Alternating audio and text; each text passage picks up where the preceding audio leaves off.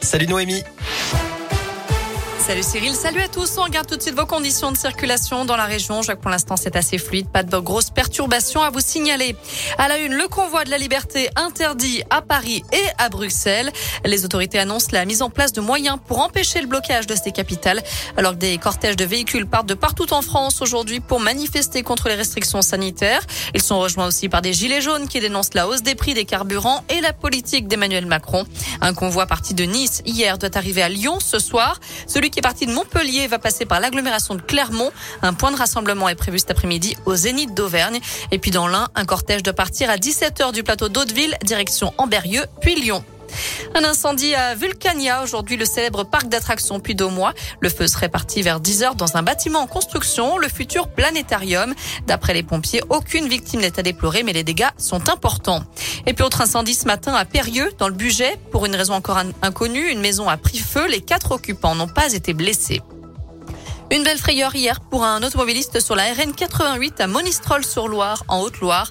Une voiture a roulé sur un matelas qui venait de tomber d'un autre véhicule. D'après le progrès, les deux automobilistes se sont arrêtés, mais le conducteur de l'utilitaire est reparti avant l'arrivée des gendarmes. Il est d'ailleurs recherché pour être verbalisé. L'autre conducteur, lui, n'a pas pu repartir. Sa voiture a dû être dépannée sur place. Une nouvelle réunion publique pour libérer la parole. Les victimes ou proches de victimes du père Rib sont invités à une réunion samedi matin à Sainte-Catherine dans les monts du Lyonnais. Ça fait suite aux accusations d'agression sexuelle de l'abbé sur une cinquantaine d'enfants dans les années 70-80. Dans le reste de l'actu, Emmanuel Macron doit dévoiler cet après-midi son plan de relance du nucléaire civil et sa stratégie énergétique pour la France. En déplacement à Belfort, il doit annoncer la construction de plusieurs réacteurs nucléaires de deuxième génération. Le prince Charles testé positif au Covid. Il a donc été placé à l'isolement et ce n'est pas la première fois puisque le fils de la reine Elisabeth avait déjà été contaminé au début de la pandémie en mars 2020. À la page des sports, le tracé du critérium du Dauphiné dévoilé officiellement aujourd'hui. Le grand départ de cette course cycliste, ce sera le 5 juin en Ardèche, à la Voulte-sur-Rhône, avant une arrivée à Brive-Charensac le lendemain. Départ de Saint-Paulien mardi 7 juin, direction du massif du Sancy dans le Puy-de-Dôme.